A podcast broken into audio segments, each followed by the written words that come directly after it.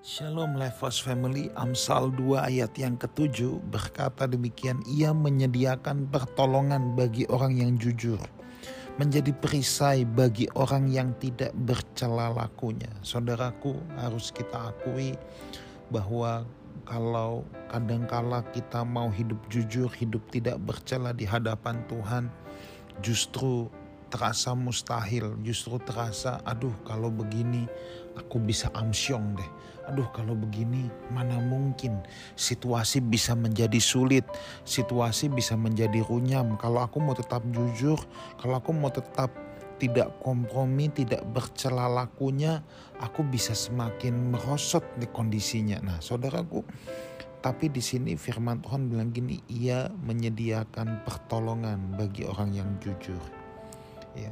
Memang ketika kita jujur kadang-kala kita harus dibawa ke dalam dalam tanda petik lembah kekelaman dalam hidup ini. Tetapi di sini ada janji Tuhan bahwa Dia yang akan menyediakan pertolongan. Ya, Tuhan yang menjadi backup kita, saudara. Bahkan kalau kita belajar untuk tidak bercela laku kita, Tuhan jadi perisai. Artinya apa? Perisai itu kan tameng, saudara ya seperti pelindung. Memang panah api si jahat itu selalu diarahkan ke dalam hidup kita. Ketika orang benar ya mau terus mempertahankan integritasnya di hadapan Tuhan, pasti panah api si jahat itu mau mencoba menyerang. Tetapi yang luar biasa di sini saudaraku ya, bahwa Tuhan bukan hanya menyediakan pertolongan, dia juga menjadi perisai bagi orang yang tidak bercela lakunya.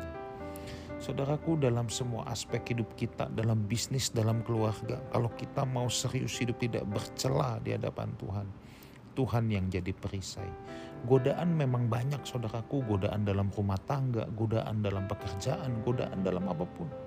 Tapi kalau kita bertekad Tuhan, Aku mohonkan anugerahmu supaya aku bisa hidup tidak bercela di hadapan Tuhan. Aku mau bertahan dalam integritasku, dalam mengasihi Tuhan, melayani Tuhan. Saya percaya, saudara, Tuhan sendiri yang akan menjadi perisai buat kita.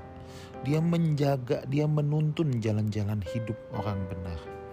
Mungkin saat ini ketika kita uh, mau berkomitmen untuk hidup jujur, hidup tidak bercela, mungkin untuk sementara waktu kita bisa merasa hidup kita berat banget kok aku jadi susah ya. Aku mau bener kok malah jadi susah. Tapi tenang saudara, itu semua proses yang pasti berlalu dan pertolongan Tuhan tidak akan pernah terlambat. Perisai Tuhan perlindungan Tuhan ada atas diri orang-orang yang tidak bercela. Mata kita hanya bisa melihat satu hari, dua hari ke depan, tiga hari ke depan. Bahkan sebenarnya kita tidak tahu apa yang terjadi hari esok. Kondisi hati kita kebanyakan hanya di hanya ditentukan oleh apa yang kita alami saat ini sebab kita tidak bisa memprediksi apa yang terjadi di masa depan tetapi Tuhan yang menjadi perisai kita Tuhan yang mengetahui jalan-jalan hidup kita.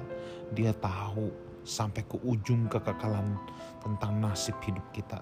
Tuhan pegang kendali kepada orang-orang yang mau menyerahkan hidupnya kepadanya.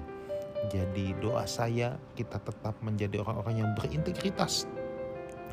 Mau hidup jujur, mau belajar tidak bercela.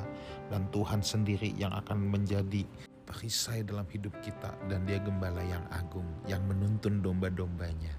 Tuhan Yesus menyertai kita semua. Amin.